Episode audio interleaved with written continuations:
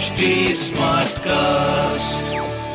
आप सुन रहे हैं एच डी स्मार्ट कास्ट और ये है लाइव हिंदुस्तान प्रोडक्शन नमस्कार मैं हूँ इंदिरा राठौर। और मैं हूँ नेहा सेमवाल। हम लाइव हिंदुस्तान अनोखी की ओर से लेकर आए हैं एक खास पॉडकास्ट लव यू ज़िंदगी।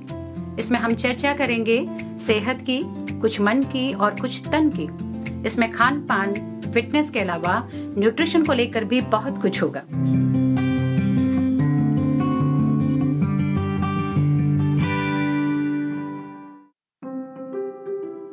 कैंसर एक ऐसी बीमारी जिसका नाम ही लोगों को डराने के लिए काफ़ी है। चार फरवरी को विश्व कैंसर दिवस मनाया जा रहा है और इसका मकसद है लोगों में इस बीमारी के प्रति जागरूकता पैदा करना, ताकि शुरुआती स्टेज में ही कैंसर का पता लगाया जा सके। कैंसर क्या है, क्यों होता है, इसके लक्षण क्या हैं, इस बारे में अब लोग काफ़ी हद तक जागरूक हो चुके हैं। लेकिन जब पता चले कि कैंसर ने शरीर में घर बना लिया है तो फिर एक ही रास्ता होता है, जल्द से जल्द इलाज शुरू करवाना और इस दौरान बहुत एहतियात बरतना। इलाज शुरू करवाने से लेकर अस्पताल से घर लौटने तक किन बातों का ध्यान रखना ज़रूरी है, लव यू ज़िंदगी के आज के एपिसोड में हम बात कर रहे हैं। इन्हीं सारे विषयों पर। जी, समय रहते इलाज हो जाए तो कई कैंसर्स पूरी तरह ठीक हो जाते हैं। माना कि कैंसर से जंग मुश्किल है, लेकिन सकारात्मक सोच, धैर्य, स्वीकार्यता और परिवार संबंधियों की मदद से यह जंग जीती जा सकती है। अलग अलग कैंसर्स और उनकी स्टेज के हिसाब से ट्रीटमेंट की प्रोसेस भी अलग होती है। इस दौरान डॉक्टर की सलाह का पालन करना बेहद ज़रूरी है। कैंसर से रिकवरी काफ़ी हद तक इस पर निर्भर करती है कि आप कैसे जीते हैं, किस तरीके से जीते हैं और आपकी सोच कैसी है। जाँच के कितने समय बाद सर्जरी की ज़रूरत पड़ेगी, यह कैंसर के चरण और किस्म पर निर्भर करता है। कभी तुरंत सर्जरी की ज़रूरत होती है तो कभी थोड़ा इंतज़ार भी किया जा सकता है। हाँ कुछ मामलों में सर्जरी से पहले कीमोथेरेपी या रेडिएशन की ज़रूरत होती है। ट्रीटमेंट के दौरान और उसके बाद एक बेहतर मानसिक और शारीरिक स्थिति के लिए सबसे ज़रूरी है संतुलित और पौष्टिक आहार, व्यायाम और किसी भी तरह के नशे और स्ट्रेस से बचना। एल्कोहल या तंबाकू का सेवन अगर आप करते हैं तो इससे कैंसर दोबारा भी पैदा हो सकता है। Regency super speciality hospital, Kanpur के hemato oncologist consultant doctor Priyanka Verma कहती हैं, ट्रीटमेंट के दौरान मरीज़ के लिए हाई न्यूट्रिशन महत्वपूर्ण है। इससे उपचार के प्रभावों से बचने की संभावना ज़्यादा हो जाती है। योग और व्यायाम की मदद से बेचैनी और अवसाद से बचने में मदद मिलती है। वॉकिंग, जॉगिंग और ब्रीदिंग एक्सरसाइज से शरीर के साथ ही मन को भी शांत और संतुलित रखा जा सकता है। कुछ मरीजों को स्ट्रेस मैनेजमेंट टेक्निक्स का सहारा लेना पड़ता है। तो कुछ लोग ध्यान, योग, मनोवैज्ञानिक सलाह और सपोर्ट ग्रुप्स की मदद लेते हैं। कैंसर ट्रीटमेंट न सिर्फ़ मरीज़ बल्कि उसके परिजनों के लिए भी थका देने वाली स्थिति होती है। लेकिन सकारात्मक दृष्टिकोण से इस मुश्किल सफ़र को थोड़ा आसान बनाया जा सकता है। जी, बिल्कुल। इलाज के दौरान अक्सर भूख में कमी, स्वाद या गंध में परिवर्तन कॉन्स्टिपेशन डायरिया मुँह सूखना, मुँह में घाव, खाना निगलने में कठिनाई जैसी समस्याएँ आती हैं। ऐसे में नियमित अंतराल पर थोड़ा थोड़ा खाएँ, तरल पदार्थ लें और गर्म भोजन से बचें। कच्ची सब्ज़ियाँ, सलाद और छिलके वाले फलों का सेवन ना करें। बासी और बाहर के खाने से बचें। मुँह को साफ़ रखें। ब्रेड, अनाज, चावल, पास्ता, दाल, फल, सब्ज़ियाँ और अंडे आदि खाएँ। खाने में protein healthy fats carbohydrates vitamin और मिनरल्स संतुलित मात्रा में हो। रोज दो तीन सर्विंग ताज़े फल और हरी सब्ज़ियाँ ज़रूरी है। हेल्दी फैट्स जिसमें ओमेगा थ्री फैटी एसिड्स हों, जैसे अखरोट या फ़िश प्रोटीन ऐसा हो जिसमें सैचुरेटेड फैट की मात्रा कम हो, जैसे फ़िश नट्स सीड्स या लीन मीट इम्यून सिस्टम को मज़बूत बनाए रखें, साथ ही बीएमआई यानी बॉडी मास इंडेक्स को भी सही रखें। हाँ ये सारे एहतियात तो बरतने ही होंगे। कीमोथेरेपी के प्रभाव भी हर मरीज़ में अलग अलग हो सकते हैं। ये मरीज़ की मानसिक, शारीरिक क्षमता और स्थिति पर निर्भर करता है कि उस पर कीमो का क्या प्रभाव पड़ेगा। अगर आम प्रभावों की बात करें तो कीमो लेने के कुछ घंटे बाद तक नोजिया या वॉमिटिंग जैसी फीलिंग हो सकती है, लेकिन कई मरीजों में ये लक्षण कुछ दिन तक भी दिख सकते हैं। कीमो के ही हिसाब से डॉक्टर एंटी नोजिया मेडिसिन लेने की सलाह देते हैं। ऐसे में खाना ना छोड़ें, क्योंकि खाने की इच्छा नहीं होती है, उल्टी सा महसूस होता है। लेकिन खाना ज़रूरी है थोड़े थोड़े अंतराल पर कम मात्रा में खाएँ। तेज गंध वाले जो खाद्य पदार्थ हैं, उनसे दूरी बरतें। शरीर को पूरी तरह से हाइड्रेट रखें, यानी पानी पीते रहें। सही कहा आपने। अच्छा कुछ पेशेंट्स ट्रीटमेंट के दौरान बहुत थकान महसूस करते हैं। ऐसा एनीमिया कीमियोथेरेपी के प्रभाव और कैंसर के दर्द से पैदा होने वाली भावनात्मक स्थितियों के कारण भी हो सकता है। इस स्थिति में दिन में एक दो बार छोटे या पावर ब्रेक लेना कुछ देर सो लेने से आराम मिल सकता है। इसके अलावा फैमिली सपोर्ट बहुत ज़रूरी है। कुछ पेशेंट्स में डायरिया के लक्षण भी नज़र आते हैं। ऐसी स्थिति में पानी भरपूर पिए और ज़रूरी हो तो इलेक्ट्रोलाइट्स मिला लें। नेहा इलाज के दौरान कुछ मरीजों में नर्व से जुड़ी समस्याएँ भी देखने को मिलती हैं।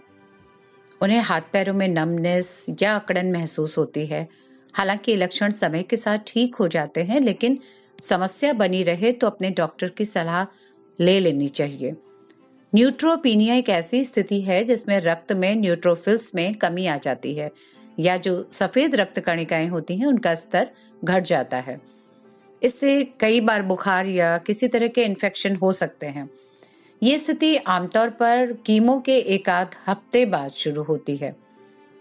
तब डॉक्टर्स नियमित ब्लड टेस्ट कराने की सलाह देते हैं। कीमो के बाद किसी भी तरह के संक्रमण से बचना मरीज़ के लिए बहुत ज़रूरी है। इसके लिए मरीज़ को अपने हाथों को प्रॉपर धोना पड़ेगा लगातार और किसी भी संक्रमित व्यक्ति के संपर्क में आने से उसको बचना होगा। ये घर वालों के लिए भी बहुत ज़रूरी होता है कि कीमो के दौरान मरीज़ को पूरी तरह से एक स्वच्छ वातावरण में रखें और किसी भी तरह के संक्रमण से उसको बचाएँ। घर का बना हुआ साफ़, स्वच्छ और ताज़ा भोजन ही ऐसे में मरीज़ को करना होगा। और हाँ हॉस्पिटल से डिस्चार्ज होते समय भी अपने डॉक्टर से ज़रूरी सावधानियों के बारे में पूछ लें। जैसे घावों की केयर घर में कैसे करेंगे, किस तरह के काम आप कर सकते हैं या नहीं कर सकते, या कितने समय बाद कर सकते हैं। जैसे ड्राइविंग ऑफ़िस वर्क या वॉकिंग आदि। अपनी दवाओं के बारे में सही जानकारी हासिल करें। डाइट में क्या लेना ज़रूरी है और क्या प्रतिबंधित है, यह भी पूछें। इमरजेंसी नंबर्स अपने पास रखें। हालाँकि डिस्चार्ज सर्टिफिकेट के साथ हर हॉस्पिटल डाइट चार्ट और अन्य गाइडलाइंस भी देते हैं, फिर भी कुछ संदेहों का स्पष्टीकरण ज़रूरी होता है। क्या आपके केस में किसी तरह की फ़िज़िकल मेंटल थेरेपी ज़रूरी है? जाँच के लिए कितने समय बाद हॉस्पिटल दोबारा जाना होगा? ऐसी सभी बातों के बारे में पहले से जानना ज़रूरी है। रिकवरी हर पेशेंट में अलग अलग हो सकती है। कीमो के साइड इफ़ेक्ट से कई बार इनफर्टिलिटी जैसी समस्याएँ भी होती हैं। मिलन फर्टिलिटी सेंटर गुरुग्राम की IVF expert doctor Anshika Lekhi कहती हैं, कीमो से कुछ महिलाओं में बच्चेदानी से जुड़ी समस्याएँ देखने को मिलती हैं, जबकि पुरुषों की टेस्टिस में समस्या हो सकती है। इसलिए अगर किसी कपल का बच्चा नहीं है और उनमें से किसी को कोई कैंसर हो गया और वो कैंसर का ट्रीटमेंट लेने जा रहा है तो उनको एक बार आईवीएफ स्पेशलिस्ट से भी सलाह लेनी चाहिए। आजकल फर्टिलिटी प्रिजर्वेशन जैसी कई सुविधाएँ मौजूद हैं, जिनसे ट्रीटमेंट के बाद महिला का माँ बनना संभव हो सकता है।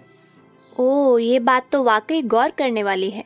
लेकिन ये समझने की भी ज़रूरत है कि महिलाओं में अमूमन ब्रेस्ट कैंसर ओवेरियन कैंसर या एंडोमेट्रियम यानी गर्भाशय की अंदरूनी परत पर होने वाला कैंसर सबसे ज़्यादा होता है।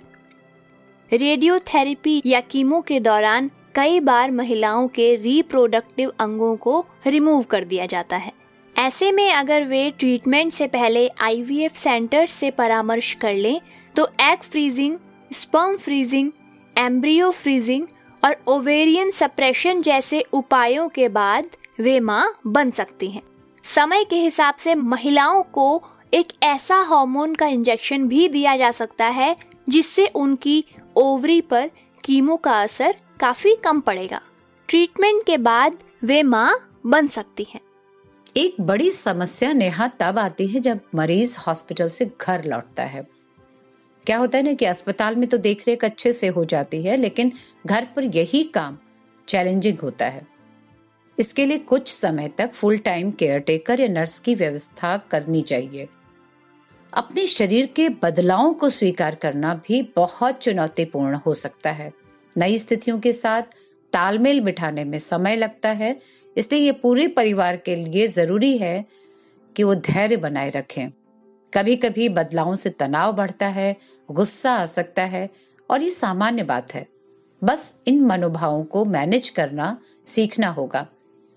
अगर घर लौटने के बाद मरीज़ को अचानक तेज बुखार या कपकपी आने लगे, सर्जरी वाली जगह में उसको दर्द हो, जो कि पेन किलर्स के बाद भी कम ना हो रहा हो, वहाँ से ब्लीडिंग हो, या किसी भी अन्य जगह से अचानक कोई असामान्य स्राव होने लगे, पैरों, छाती, पेट में दर्द महसूस हो, तेज सिर दर्द हो, सांस लेने में दिक्कत हो, या सांस उखड़ रही हो यूरिनेशन में प्रॉब्लम आ रही हो यूरिन का रंग लाल हो दुर्गंध आ रही हो तो इन तमाम स्थितियों में तुरंत डॉक्टर को दिखाना ज़रूरी है। अच्छा एक सवाल अक्सर जहन में आता है, कई बार उन लोगों को भी लंग कैंसर हो जाता है जो कभी सिगरेट या शराब नहीं पीते। इसकी क्या वजह है? दरअसल हम लोग हल्की फुल्की खांसी को बीमारी मानते ही नहीं है और कई बार बिना डॉक्टर से कंसल्ट किए दवा खा लेते हैं। फिर जब खांसते खांसते ब्लड निकलने लगता है तो पता चलता है कि समस्या हो रही है। मरीज़ धूम्रपान करता हो या नहीं, इससे महत्वपूर्ण बात यह है कि सांस से संबंधित किसी भी परेशानी को हल्के में न लें। दो हफ़्ते से ऊपर खांसी आना, सांस लेने में कठिनाई या दर्द, थकान बार बार चेस्ट इन्फेक्शन का मतलब है कि शरीर में कोई गंभीर समस्या है, और ऐसे में तुरंत डॉक्टर को दिखाना ज़रूरी है। नेहा, ये बात तुमने बिल्कुल सही कही और कोई भी समस्या हो, हम डॉक्टर को दिखाने जाते हो तो तुरंत एक सवाल ज़रूर पूछते हैं। कि आप सिगरेट या शराब तो नहीं पीते? Paras cancer centre, Paras health care के chairman, doctor colonel R Rangarao कहते हैं, मुश्किल यह है कि सिगरेट ना पीने वालों में कई बार लक्षण बहुत हल्के होते हैं, जबकि स्मोकिंग करने वालों के लक्षण ज़्यादा स्पष्ट होते हैं। चूँकि स्मोकिंग न करने वालों में रिस्क फैक्टर्स कम होते हैं तो डॉक्टर भी अक्सर उनके लक्षणों को नजरअंदाज कर देते हैं। कहने का मतलब ये है कि आप ये सोचकर ना बैठें कि आप में कोई ऐब नहीं है तो आपको कैंसर नहीं होगा। अपने लक्षणों को बिल्कुल नजरअंदाज ना करें, क्योंकि कई बार जेनेटिक या लाइफस्टाइल कारणों से भी कैंसर हो सकता है। जी, बिल्कुल सही कहा आपने। अमेरिकन कैंसर सोसाइटी का अनुमान है कि लगभग 20 फ़ीसदी ऐसे लोग अमेरिका में हर साल कैंसर से मरते हैं जिन्होंने तंबाकू का सेवन कभी किया ही नहीं। इनमें महिलाओं की संख्या ज़्यादा है। ऐसे मरीजों में कई फैक्टर्स होते हैं।